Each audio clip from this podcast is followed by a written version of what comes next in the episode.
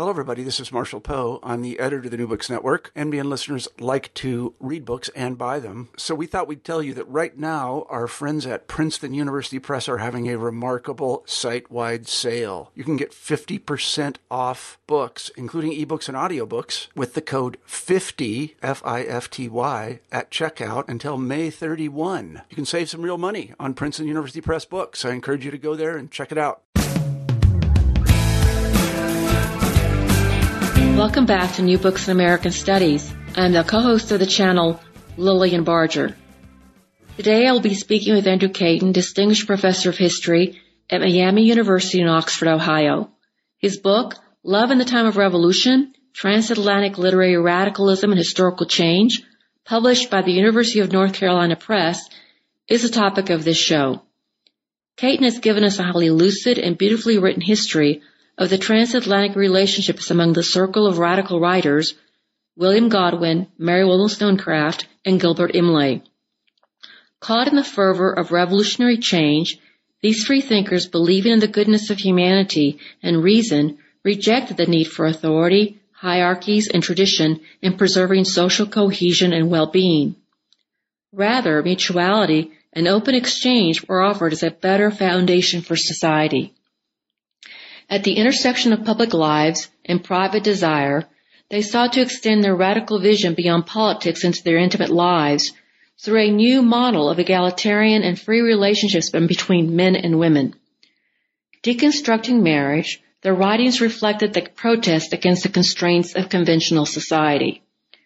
Cayton demonstrates how these radicals embodied a modern interpersonal ethic arising with a liberal free trade in goods and ideas. How the sexes were to relate to each other, along with political culture, changed forever. Differing gendered understandings of social commerce between men and women brought uneven consequences. Relationships founded on freedom, openness, and devoid of binding ties beyond reasoned desire could also produce the fruits of a masculinist frame of mind, the tragedy of neglect, abuse, and abandonment experienced by women. Cayton's portrait of Godwin, Wollstonecraft, and Imlay changes how we read them and how we understand our modern selves. Here is my conversation with Andrew Cayton. Let me introduce you to the author, Andrew Cayton. Andrew, welcome to the show, and thank you for sharing your thoughts with our audience. Your book has many literary qualities, reflecting the frame of mind of the people that you wrote about. It's beautifully written, and it was a joy to read. But before we get into all the issues that you bring up, all the ideas that you have in your book, I want you to tell us something about yourself, your background, and how you came to write Love in the Time of Revolution.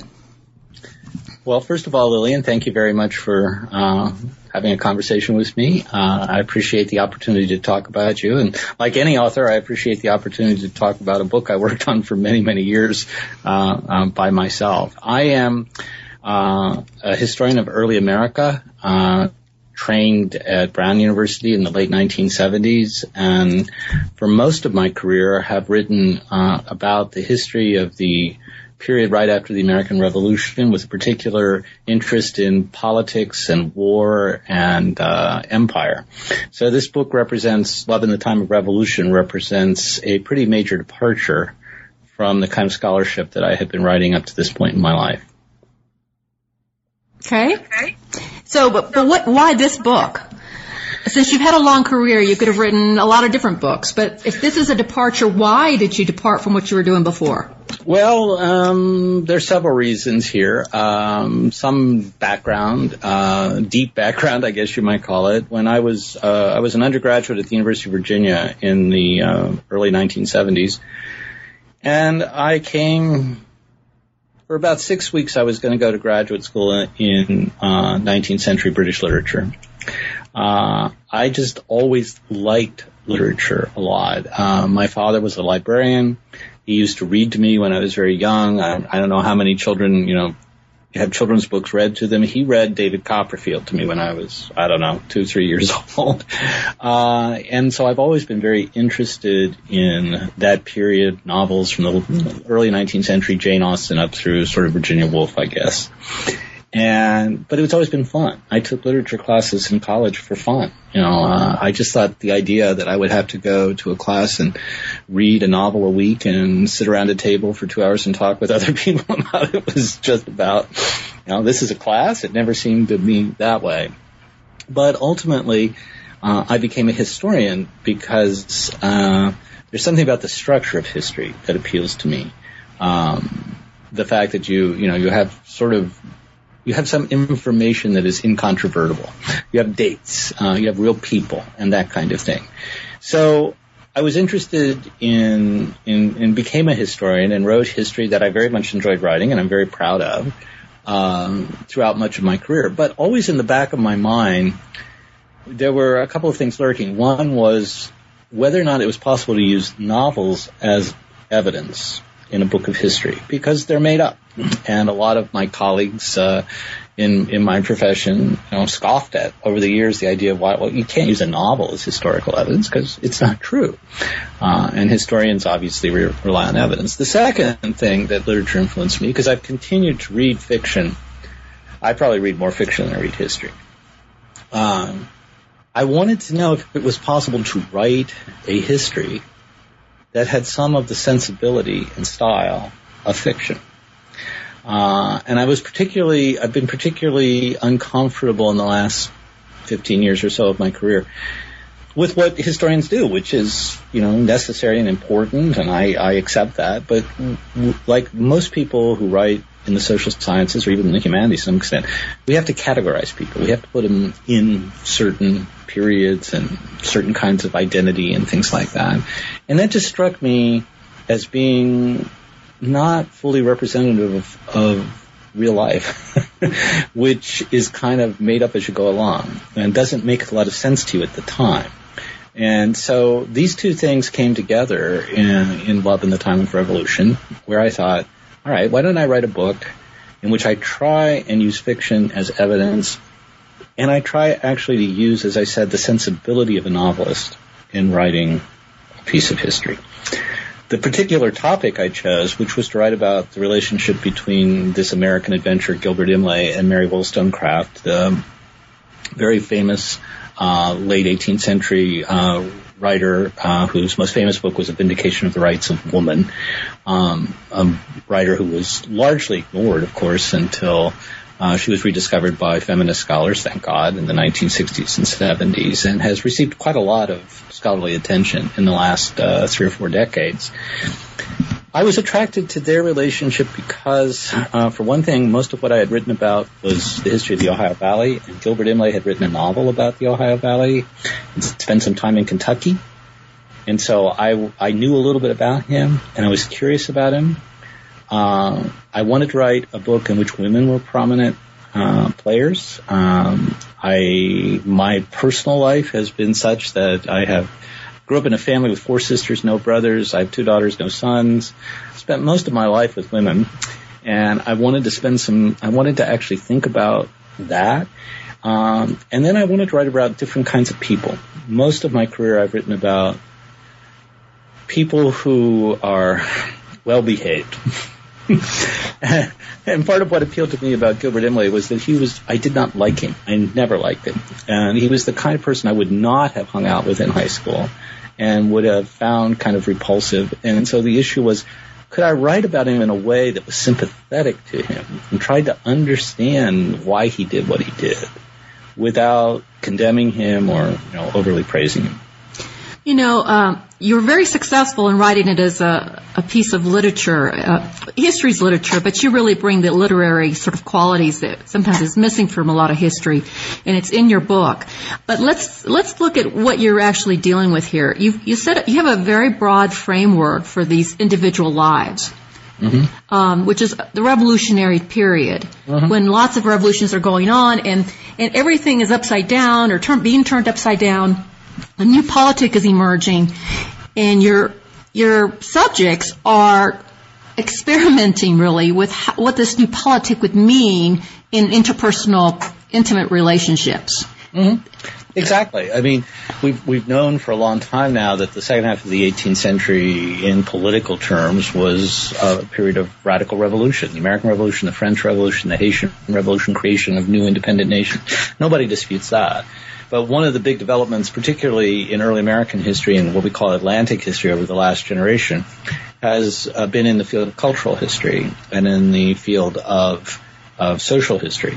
And there's a great deal of interest in the quotidian, in daily life, and in emotion, and whether or not historians can actually deal with emotion in some way or another. I mean, for me, what was dissatisfying about so much of what I'd written was that I write about these characters and I quote them, but they always seem so rational and so fixed in what they think, because you're quoting letters or books or something that, you know, they've revised and written and set out there.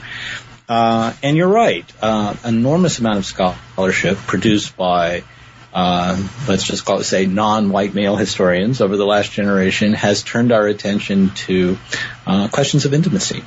Historians, when we write about empire now, tend to write about questions of intimacy, sexual life, marriage, race, children, and so on, and how people actually deal with each other. So I was attracted to that partly for professional reasons, but again, what I wanted to do was to try and give the reader some sense of how these individuals experienced revolution on a daily basis without really knowing how it was going to turn out.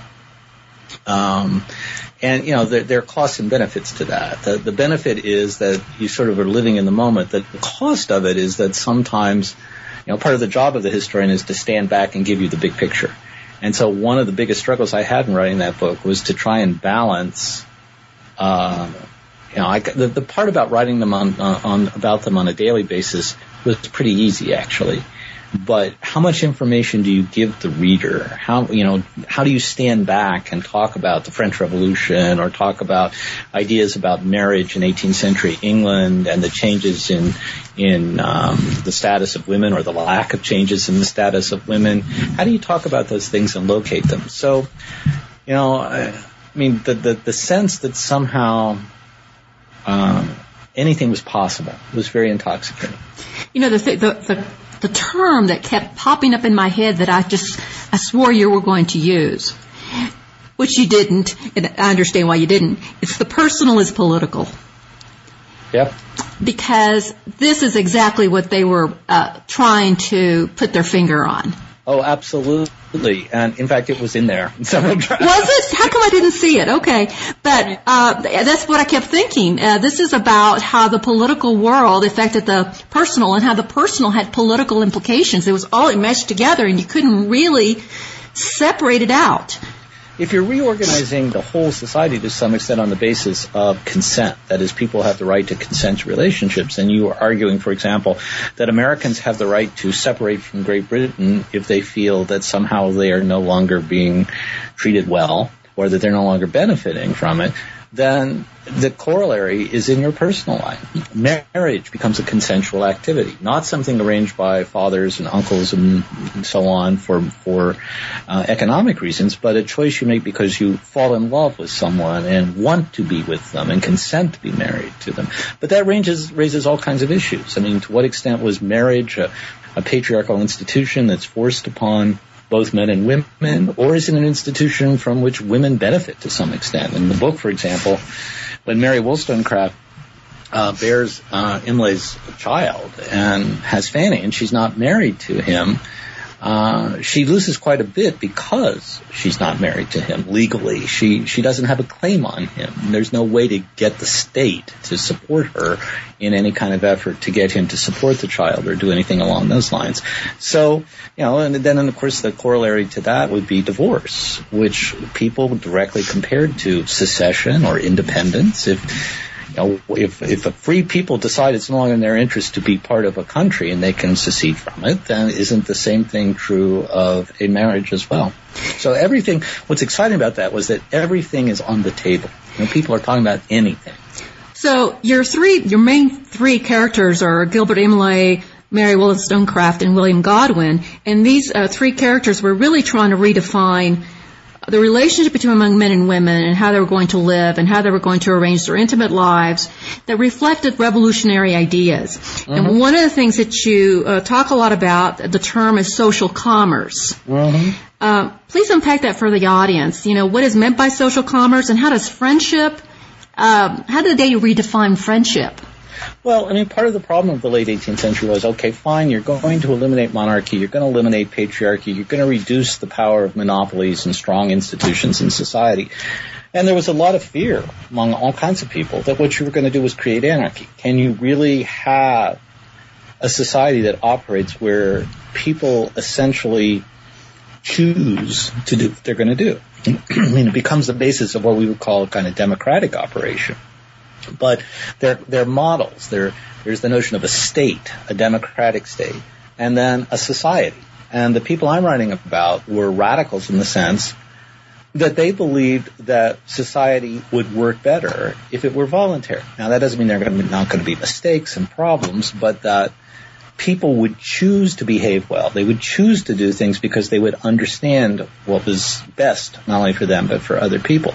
The term social commerce comes from the idea that they did not think of themselves and did not understand freedom to be the right to do whatever you wanted to do, or to go off and be by yourself and be an individual, and this is what I want. Freedom was not about, or liberty, was not about the unrestrained fulfillment of desire. I want that, and because I am, you know, have rights, I can have it, or I don't want to do that. They understood the necessity for people to actually enjoy more happiness and prosperity and liberty through their willingness to give up a certain extent, a certain degree of liberty. The question was whether that should come from the state or whether you could figure out voluntarily what you needed to surrender through commerce or conversation or friendship. So the point of having friends was not simply to be supportive and have somebody to go out with and do all kinds of fun things. A true friend was one who said to you, I think your imagination's getting out of control here, or I think maybe you've lost perspective on this, or have you considered this? In other words, what happens was that you correct your behavior through conversation with people, which allows you to stand outside of yourself and see how you're behaving and make choices for the ways in which you want to behave. Now, these choices within personal, interpersonal relationships were also sort of going concurrently with the fact that there were more now a liberal economic order and a liberal political order was emerging and taking hold.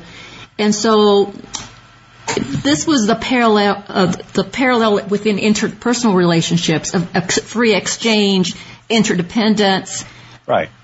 So like, for example, when you think about Adam Smith, who was one of the great political economists, philosophers of the 18th century, and his most famous book is The Wealth of Nations, and often cited by people today as an example of markets and the way in which governments should not interfere in the operation of markets. And, you know, he was famous for saying, or for talking about competition and profit and so on.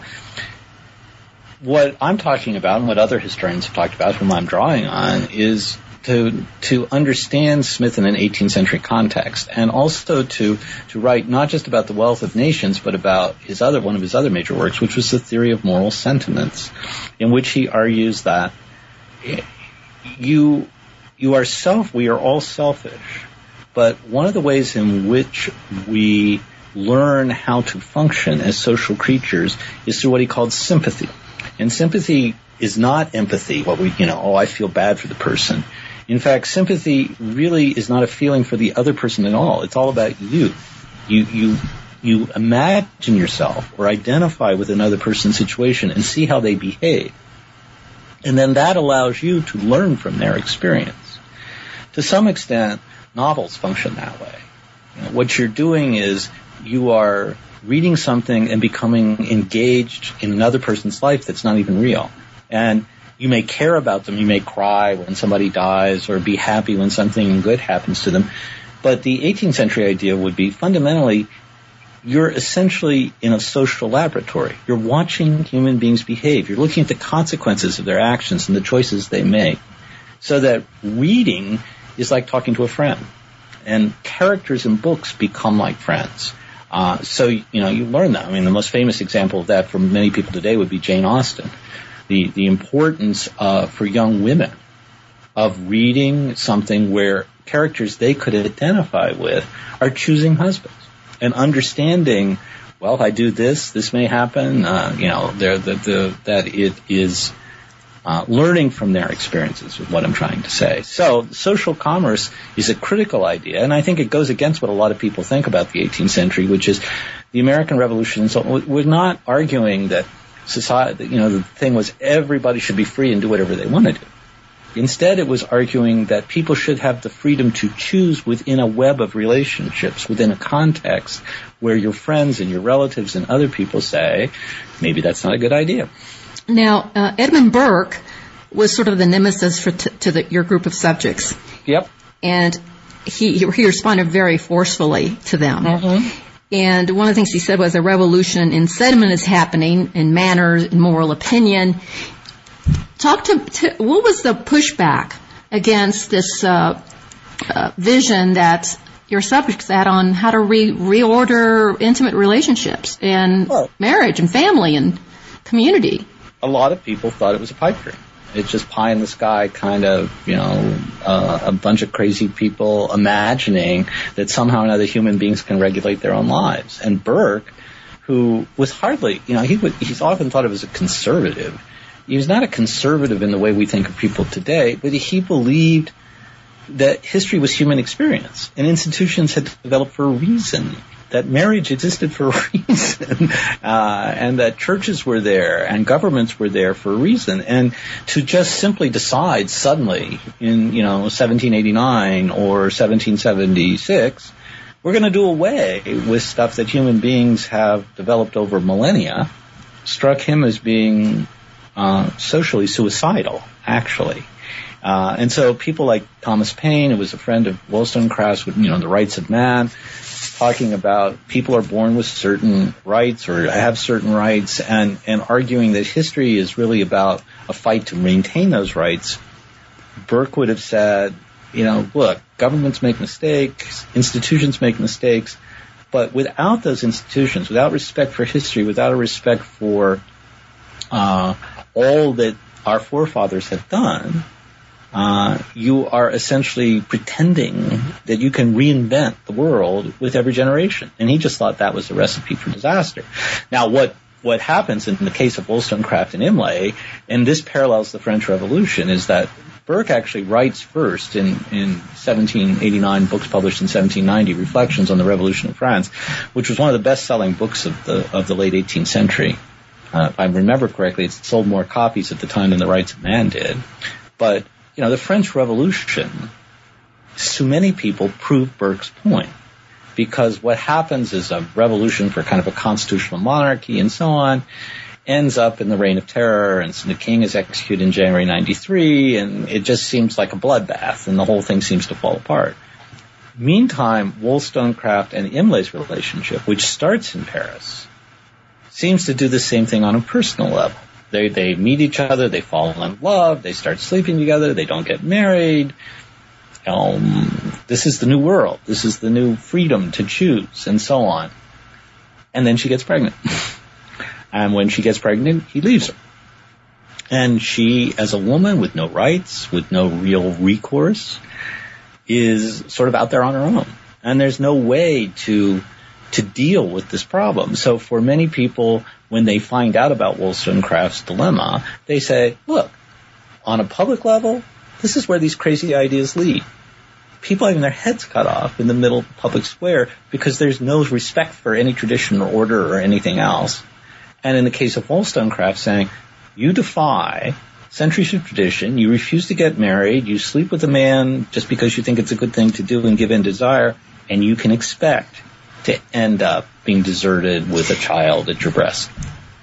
What I noticed about your subjects also was the fact that the definition of what was social commerce, what friendship was about, what love was going to be, what free love was, real free love, and liberty, was very gendered. Mm-hmm. Gilbert Imlay had a very different idea what their relationship was about and what this new ethic and intimacy was about versus what Mary Wollstonecraft actually believed. And she had a word, she really believed in interdependence, and she thought that what Imlay was doing was a sort of social death. Which please unpack that for us, because that was very interesting. What I mean is that she saw Imlay, and this was an attitude about Americans in the 1790s, that Imlay was trying to go through the world acting as if he was a kind of unrestrained id. That is, he was an American male, and it was his right to go around the world and pretty much do what he wanted to do. And that's what the revolutions of the late 18th century meant, was he was free. And he was free to explore and free to experiment and free to make money and free to move from woman to woman and all this other kind of stuff that he was doing. Whereas Wollstonecraft's notion was more of this social commerce notion I've been talking about. And she wanted not only a lover, but a friend, somebody who would allow her to grow and develop and be part of him. So what she's talking about with social death is what that means, or I don't think she used that word, but I used that word, which was that by Imlay insisting that he was kind of this autonomous, independent white male from America, could do whatever he was pleasing to do, he had no relationships with anybody else that mattered. He was dead socially. I mean, he was alive physically, but that he had no relationships and therefore no support system, we would call today, no monitoring, nobody to function in any way with him in any way that was useful of all. My favorite line in the whole book, and for me the key to what I'm trying to say, is in a letter Wollstonecraft wrote to Imlay before the end of their relationship. And she talks about, I don't want to be dependent upon you. I don't want to be, what do I want? I want to be necessary to you. And that's my favorite line in the whole thing. And I think what it meant to me is this social commerce idea, this idea of friendship. I should be necessary to you as you are necessary to me. But there's a real idealism there, because she wants it to be free. Yep. And she didn't want the constraints of the marriage institution or the church or whatever to set those boundaries. She wanted Imlay to do this freely, completely out of his own volition, and not to be constrained by any kind of duty, I think we would say, a sense of responsibility that was assigned to him by outside forces, outside the relationship. And so she was putting an awful lot of weight on their personal relationship to be able to hold it all together. Mm-hmm. And I think, my judgment, she put too much weight on that. The book itself is actually Love in the Time of Revolution. It's not simply about the Wollstonecraft-Imlay affair. That's sort of the core of the first 3 or 4 chapters of the book. She, of course, eventually gets married to William Godwin, the writer. Has another child whose name is Mary, becomes married to Percy Shelley, becomes the author of Frankenstein. And she Mary Wollstonecraft, dies in childbirth in her 30s. And so for her, it doesn't end very well. But her new husband, Godwin, who was a writer himself, writes a very controversial memoir of his wife's life, in which he thinks he's actually explaining her choices. And he's actually praising her. But because of the timing at the end of the 1790s and the French Revolution going the way it was, his readers tended to read it as a kind of morality play that showed how idealistic and foolish all of these ideas were. And what I try and do in the rest of the book is actually talk about fiction, and mainly fiction, to argue that people were thinking about this, exactly what you're saying. So you talk about the novel really as being the modern form of the novel being reflective of all these changes that in women were very involved in writing these novels. Right. Well, the primary, fiction was not written exclusively by women, but certainly up until the second decade of the 19th century, when you began to get Sir Walter Scott and the historical novel, most fiction was written by women. And the primary audience for it overwhelmingly was women. It was one of the few areas in the Anglo-American world in the 18th century where a woman could actually begin to make something of a living. Mary Wollstonecraft manages to support herself for a period of years as a writer. Now, that was unusual for a woman, certainly, at the end of the 18th century. So there was that opportunity. But my argument in the book is that people knew about this affair, and the tendency of scholars, frankly, is to put all this into categories, you know, conservative reaction or idealistic reaction or so on. And what I saw happening in the fiction I was reading, because I thought a lot of the fiction in England and America at the late 1790s and early 1800s was a kind of retelling of the Wollstonecraft Imlay story. And what I found interesting in the novels was that it's not black and white. It's very ambiguous. And some of the authors would, there's something attractive about this. Now, yes, it's idealistic. Yes, it ends badly. But that doesn't mean that there wasn't anything at all to it. In the same way, you know, they're gonna say, and so really what I think they were trying to talk about were the consequences of these decisions, and what was it possible to find some way to balance the idealism of it, to keep that part of it somehow and be realistic at the same time. Because there's a real gender politics that's being worked out in these novels.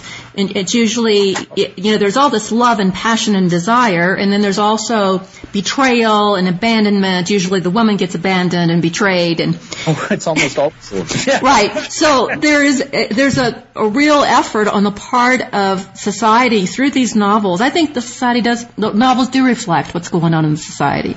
So to work out the gender politics of this new way of thinking about the self, which brings me to another point in your book, is this is really a history of the emergence of the modern self, because I saw our contemporary attitudes towards marriage and intimacy and friendship very much situated in these people's lives. We think this way. We think that love is to be free and open and that's part of the reason why I thought they were writing about, even though these are people who a lot of people have written about before. It would be an obvious criticism of my book that, well, you're writing about six people. But these six people strike me as being six enormously influential people. And I don't think they invented the novel. I don't think they invented the modern self. But I think they became very important embodiments and representations of that. So I agree with you about that. I also totally agree with you about the gender politics of it. Gender was a word I avoided to some extent, just like I don't use the word romantic very much, just like I don't use the word enlightenment. I was deliberately trying to avoid categories. And, you know, that we might want to talk about that a little bit at some point, but those are the kinds of literary decisions, writing decisions, interpretive decisions. And in earlier drafts, I was much more explicit about things and a little less opaque than I am in the current version of the book, final version of the book. Yeah, the gender dynamics that I see throughout the book is that the ideas themselves were understood very differently by men and women. Correct. And what they thought it was going to look like. The consequences of the bad consequences were very different to men and women. And we're still working all those things out. Right. And there's a power dynamic, which is obviously gendered, which is that the men hold all the cards. I can talk about Wollstonecraft living on her own for a few years in London and supporting herself, but she had no real legal existence. She had no rights. And so that's why I think, you know, there are all kinds of reasons, but one of the major reasons why the woman was always going to end up with the short end of the stick, so to speak, was that she had no power. And these novels and Wollstonecraft stories make that clear. Here you have one of the smartest, most eloquent spokespeople of the late 18th century for the rights of women, and so she tries to put into practice some of the ideas she was talking about, and she ends up finding herself, confirming her indictment of society to a large extent, because there is almost no way for her to turn. So what's the point then? The point is that I think they found in writing and in reading with each other a way of dealing with that, a way of finding support with each other, identifying, sympathizing with other people's experiences. And I think fiction is a way for women to keep that gender dynamic alive and to talk about it and think about it, even in a period in which they are denied legal rights and political voting power and so on. Now, that doesn't mean, fiction makes them all powerful human beings. I'm not saying that. I'm saying that fiction becomes a way of managing your powerlessness or thinking about it. Now, her daughter, Mary Godwin Shelley, continues, really, her mother's legacy. She continues. She tries to really live out what her mother attempted and failed miserably to accomplish. So talk about Mary Godwin Shelley a little bit and Percy Shelley. And they were very, very young. Well, yeah, ridiculously young. Percy Shelley, to some extent, began to think of him as a kind of very, very smart, talented version of Imlay. He's taking full advantage of his gender privilege. He leaves a wife and a child in order to run off with Mary Godwin. Becomes his wife Shelley and is Mary Wollstonecraft's daughter. He's not one of my favorite people. On the other hand, Mary Godwin, when she decides to go off to France with him, is deliberately trying to attach herself to her mother's legacy. And one of the things I try and do in the book is to talk about how they're reading Wollstonecraft as they leave London and as they go to Paris. But I also try to highlight in a literary sense the contrast between Paris when they get there to what it had been when her mother and Imlay had gotten together, where it's just full of possibility. And when Shelley and Mary Godwin get to Paris, it's a city in ruins. It's a conquered city. The dreams of the 1790s are gone. And I guess, scholars are going to disagree with me about this, but I still see Mary Godwin Shelley in her writing. It's not so much during her life with Percy Shelley, who of course dies very early in the 1820s, but in her novels trying to keep alive the kinds of questions and the kind of issues that her mother had talked about. It's a different context, yes. It's a kind of proto-Victorian context in a different situation for women. But I guess part of what I'm arguing about there is the idea that Wollstonecraft said what she said in the 1790s, and then because of her affair with Imlay, nobody paid any attention to her for another century and a half. I think a lot of women in the 1800s were actually paying attention to her. And again, I don't think that means – I don't see paying attention mean endorsing. I don't see paying attention meaning saying you made no mistakes. I think they were engaging with her ideas and found it useful to contemplate the kinds of things she was saying to her daughter. Right. The other thing, too, is this is transatlantic history. Yep. And Imlay is the prominent American in your book. And Imlay is an ugly American. Who sends America well, right? He kind of embodies this coarse, commercial, capitalistic, imperialistic mindset, And I don't know if you emphasize that on purpose. If you were trying to make a point with Imlay being this representative of the American ethos and how these characters were actually received in America, because Wollstonecraft's writings came to America pretty quickly. Yeah, and she and her second husband Godwin were actually well respected in America until people found out about her affair, and until Vindication of the Rights of Woman actually went through, was published in Philadelphia. People read it, and Aaron Burr read it. It's cited by prominent Americans, Hamilton and others. I mean, people knew about it. They were reading it and thinking about it. It's only when they find out about her personal life. But you can't separate the political from the personal.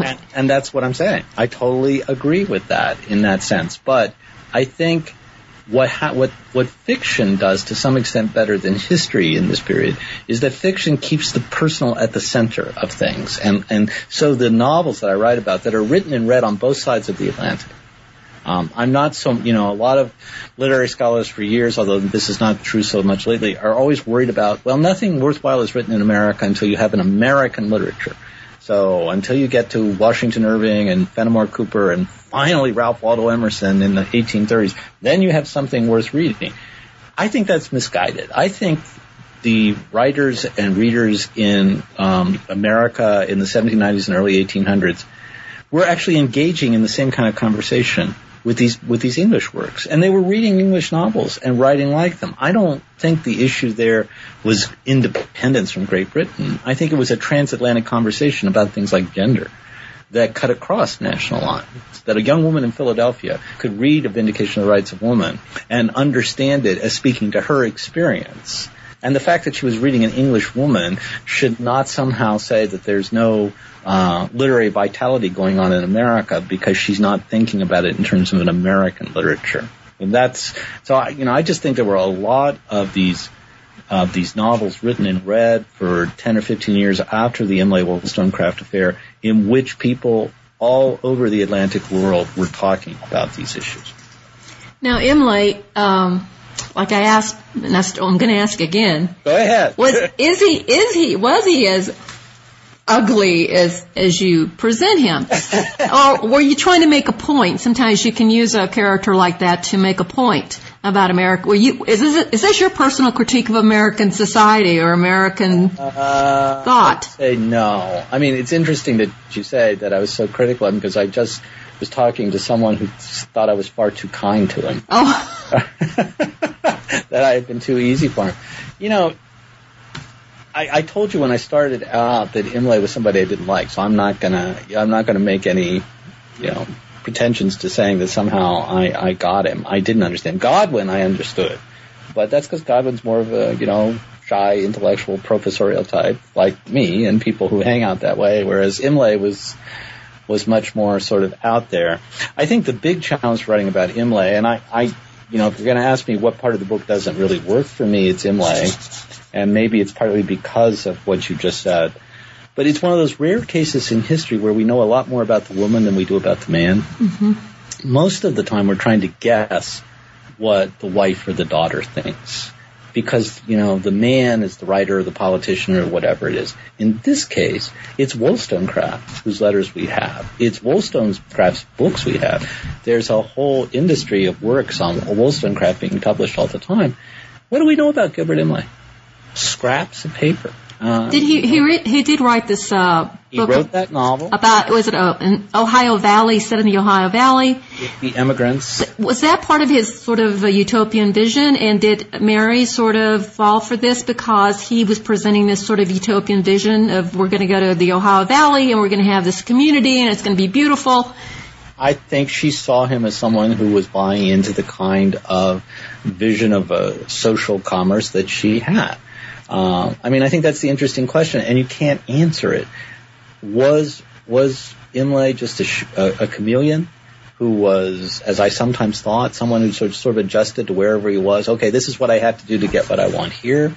Was he lying to her, or did he genuinely, believe a lot of this stuff? And like other people, began to realize as he moved from idealism to realism that it just wasn't a practical way to live his life. I don't know. I mean, I wouldn't have made the decisions he made, but that's not really my job as a historian. I mean, my job as a historian is to try and understand him in the context of the 1790s and the options that were available to him.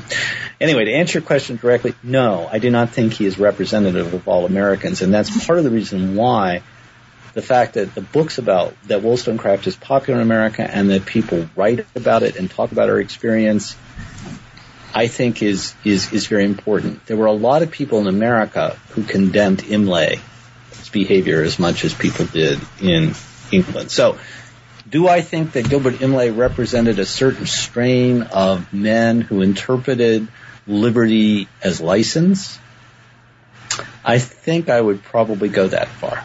But in terms of standing in for America, no, okay. It's just because he was the main American, or this. He's the main American, that is true. In your book, it just seems like, oh my goodness, the picture here of America is not too good.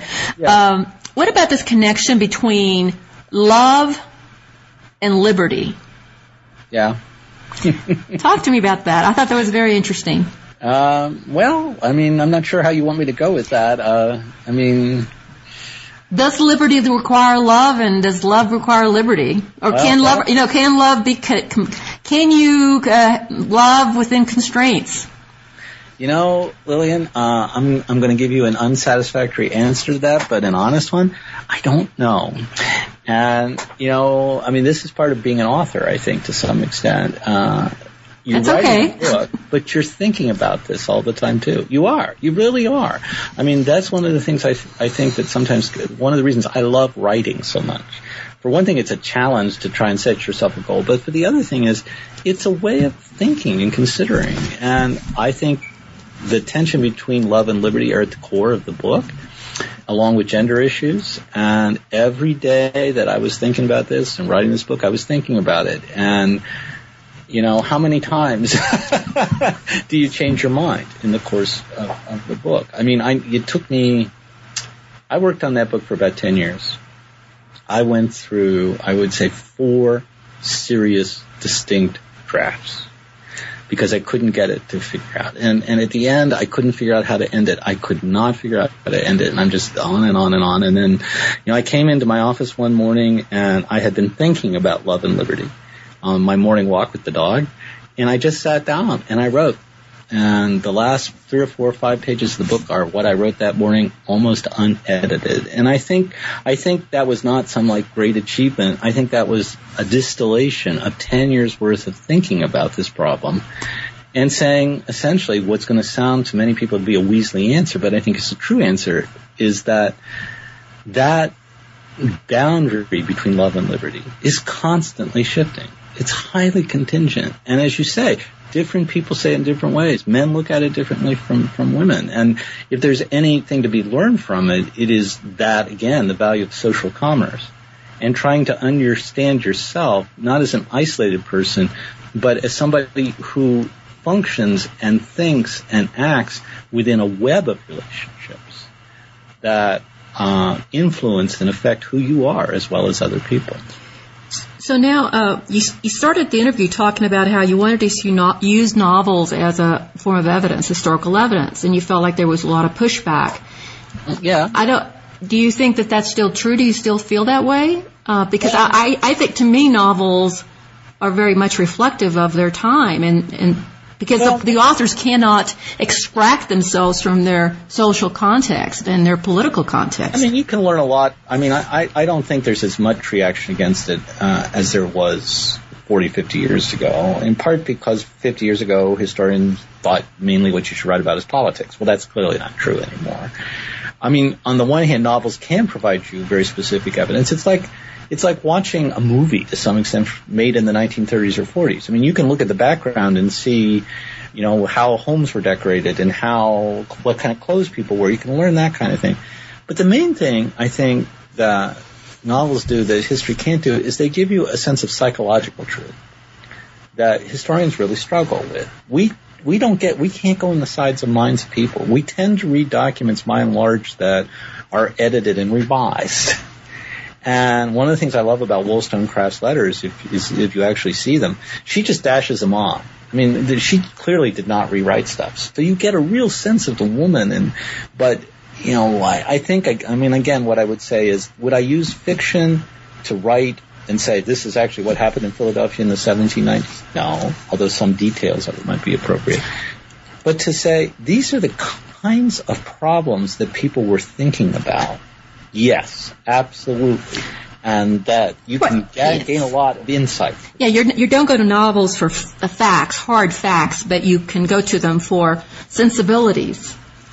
Well, yeah, I mean, in the same way, if you look at a period of today and you look at a certain kind of movie that's really popular at a certain period of time, okay, is this an accurate representative of American society? No, but it certainly gives you some clue as to what was on the minds of a lot of people who wanted to go to the movies. So what do you think that your book does in terms of historiography? Where does it make a contribution? Where do you go from here? Well, that's an interesting question. I mean, I've got another assignment that I'm doing with a co-author whom I've written on before. This was my fun book. This was a book I really wrote for myself, as selfishly as that sounds. It's a great book. I thank you for that. I'm very proud of this book. I'm probably more proud of this book than anything else I've ever done in my life. But I wrote it assuming no one would ever read it. Other books I've read for a particular audience. This one, I really wasn't thinking about it very much. The thing that matters to me most is not so much the historiographical contribution as what I tried to do in a literary sense. That was the real challenge for me. As a writer. It was more an experience as a writer for you. Right. How far could I push the borders of being a historian? That is, not turning to interpretive categories all the time. Not saying, I'm going to write this book, and here's the question, and here's the thesis, and here's all the evidence. To try and capture the kind of unfinished, make-it-up-as-we-go quality of everyday life and experience. And, that's the part for me that matters the most. It's the kind of book you can write when you're an older guy. Basically, I'm a tenured full professor with a job. I've published other books. I have a reputation in my field. I mean, I think a lot of people look at this book and say, "What happened to him?" I think it's wonderful. I like your approach. It reads sort of like a narrative history. Yeah. It reads that way. Right, but and it goes back to your love and liberty question, and the Imlay question is, another thing I was trying to do in this book is not to pronounce final judgment on these things, to leave them kind of open-ended. And that's something historians usually don't do. We say, here's what you should take away, and we write it out very explicitly. That's what I do in my other book. Yeah, there's not a real, I was looking for, okay, where's his thesis statement? Right. Read the introduction, and it's going to be in there. And what is interesting is that frustrates some of my professional colleagues, because it says a lot about how books get read these days, and I do it too. I mean, you a massive number of books published professionally, and people read books in a couple of hours because you go and you look for the question and the thesis and you check the evidence. And you don't even actually sit down and read it all the way through. You sort of take away what it is, what's the contribution here in a few sentences and a piece of evidence. And Lillian, to be honest with you, I wanted to write a book that if people were going to get it, they were going to have to read it all the way through. And on the one hand, those who actually do read it seem to be, I get a lot of very positive reaction to it. But I think it's a challenge for a lot of my colleagues to say, I'm going to sit down and spend a couple of days reading a book this long. Well, I do think it makes a lot of contributions to a lot of different areas of history. The history of the emergence of the modern self, history of emotions, political history, economic history, because all these are all together. You cannot. I think what I love about it is that there's a lot of different aspects, historical aspects, that are working together to make this whole. Right. There's political and economic implications to these intimate relationships. Right. And I think that's what I really like about it. And I think you're right. If I were going to, forced to identify a contribution in an intellectual sense, I think it's a synthetic contribution. I don't think the individual pieces of it are revelatory to people who study this, but I do think putting it all together in one book, it is very unusual to have a historian who can write about diplomacy and economic development in the Atlantic, and also write about sexual intimacy. And it's just not the kind of thing people do. Right. So if you're going to categorize this book, Love in a Time of Revolution, is it literary history? Is it political history? Is it economic? Is it history of liberalism, the modern self? I think it's all those things. Yeah, it is those things. That's right. I spent a lot of time thinking about that because, particularly in the world of social media and the Internet, my publisher, they want 6 keywords because those are the kinds of things that people will find and actually identify. And I tried to do that for a while, but the more I thought, that defeats the purpose of what I'm trying to do. I'm deliberately trying to write a book that avoids that kind of easy categorization. So, the benefit of that is I wrote a book I'm immensely happy with and feel satisfied having written. The cost of that may be that readers may have a hard time finding it because it's not easily identifiable as, this is a literary history or this is the kind of things that you're talking about. Right. A lot of people, and you notice this in books published on trade books, they want to be able to identify them right away as what it is that they're about. Now, what is it that you think your subjects, Imlay, Wollstonecraft, and Godwin, really leave for us modern people living in 2015? Well, what questions do they raise that we're still struggling with, that we're still not, that we should consider, or maybe think we solve but we haven't solved? I think you've identified most of them. The question of self. I think the gender dynamics are different, but not that different.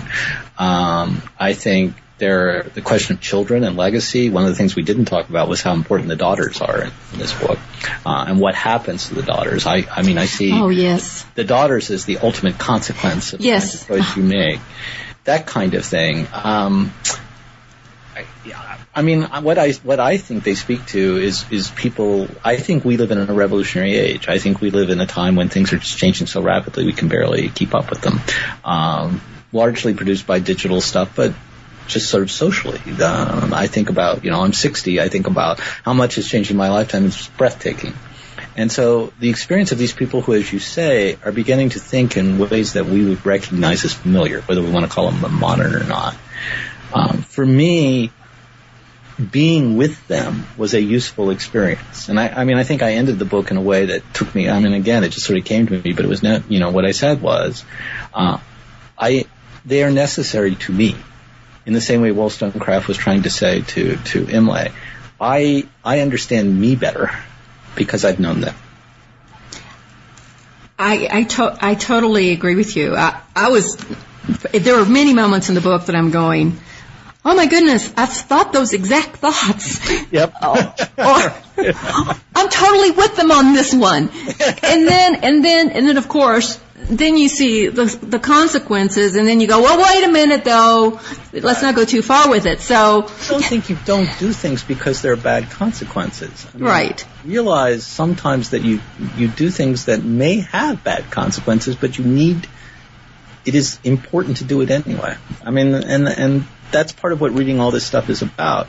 Yeah, I wrote a book once with a friend of mine on war, and somebody said, well, what do you want, people in the Pentagon to, have your book on the shelf and pull it down and say, and I said, no, what I really want them to do is to think about when you start a war, you're going to end up somewhere you had no idea that you were going to end up.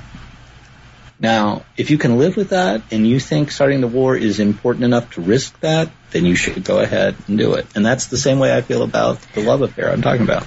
But isn't there? There's also a pushback there in these characters, their romanticism. And I know I was looking for you to say the word, but you never did, really. They're like, these guys are very romantic, and he's not saying it. Right. That's also pushing against another modern ethos, which is the idea that that humanity gains knowledge and gains scientific power, that we can control the consequences of whatever we choose to do. So there's another lesson there about no matter how much control we seemingly think we have, we don't. That we don't. Right.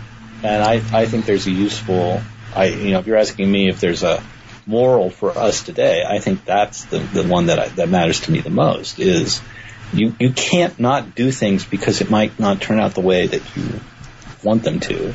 You can't not do things because you can't control them. You do what you do, and you can do it with the best of intentions, but you have to realize that you're going to end up someplace likely very different from where you wanted to go in the first place. And you're going to have to take, or at least for me, you have to take responsibility for that, even though you might not have intended it at all to happen in the way that you did. So if history, if one sees history as moral inquiry. Yeah. Do you see your work as being a moral inquiry? Yeah, I do. And that's probably saying that's going to make colleagues uncomfortable because, historians, and we like to think of ourselves as somewhat detached. But for me, it's the same thing with teaching. You classes and books have to operate on several levels. And if there's not something at stake on an emotional and moral level, then I'm not sure why I'm doing what I'm doing. Right. Why do we study slavery? Right. Now, unless you think you have to think that there's a problem there to be solved, because if there's not a problem to be solved, there's no point in studying something. Well, I guess I would qualify it a little bit and say, I don't go into my classes and say to students, slavery was bad, it was awful. No, I understand that to start with. What I want to talk to them about is moral dilemmas. Right. Moral dilemmas that do not have easy answers. I still think that is one of the great values of a college education, is for people to come out knowing not that they have all the answers, or certainly not that they have vocational training, but that a lot of what you experience in your life is a dilemma. It is not a clear-cut yes or no answer. And there were a lot of dilemmas in your book. Oh, yeah. No, lots of dilemmas. Now, absolutely. Andrew, you've been really generous with your time, but I have one final question. What are you working on now? What do you hope to do in the future? Well, this is going to sound completely crazy, but my collaborator, Fred Anderson, at the University of Colorado, with whom I wrote a book called The Dominion of War that Viking published about 10 years ago. We've been contracted to write the colonial volume in the Oxford History of the United States. Oxford University Press publishes this series, big, huge, fat books on. So we are writing a history of the period of the late 17th century up through the origins of the American Revolution. And we're having a lot of fun doing it. Another weird thing I do as a historian is I love to collaborate with people. Probably because I'm into social commerce, I would guess. But he and I, we just love talking to each other and passing things back together. So that's going to keep me busy for a while. Thank you, Andrew. And thank you to our listeners for tuning in to another edition of New Books in American Studies. I welcome your comments, so drop me a note at newbooks.americanstudies@gmail.com. This is your host, Lillian Barger.